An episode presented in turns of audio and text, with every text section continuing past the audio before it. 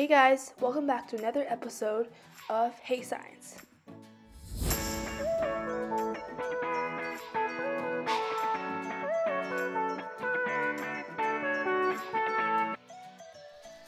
So, uh, today I'm going to be talking about fluorine 18 and its uses and properties. So, fluorine 18 is a fluorine radioisotope. It's an important source of positrons.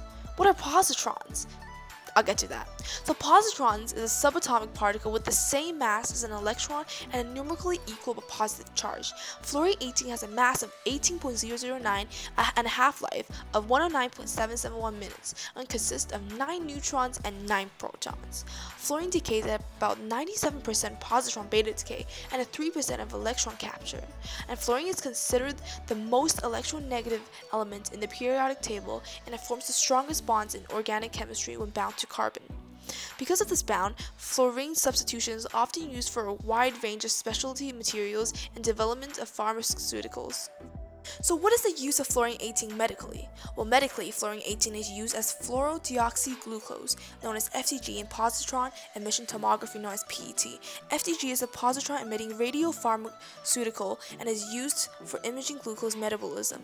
FDG and PET commonly used for tumors, cardiac, and brain imaging to detect if there are any infections. Fluorine 18 is one of the earliest tracers used in the PET, having to be the first used in the 1960s, and is one of the several isotopes that is used used in radiolabeling of micro bio, biomolecules, which are large macromolecules like proteins, lipids, carbohydrates for PET.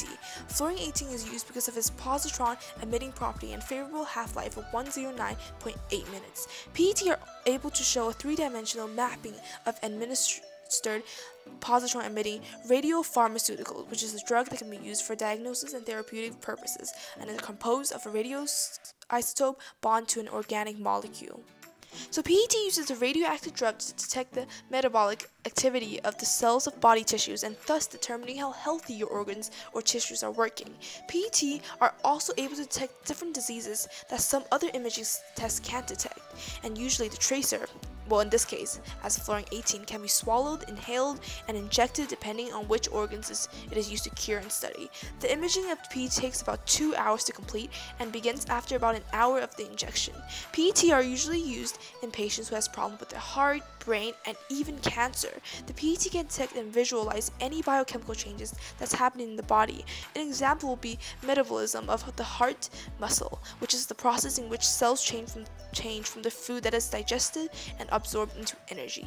And when the tracer detects the higher levels of chemical activity in your body, it shows on the PET as bright spots. So what are some of the advantages of using fluorine 18, FDG, and PET?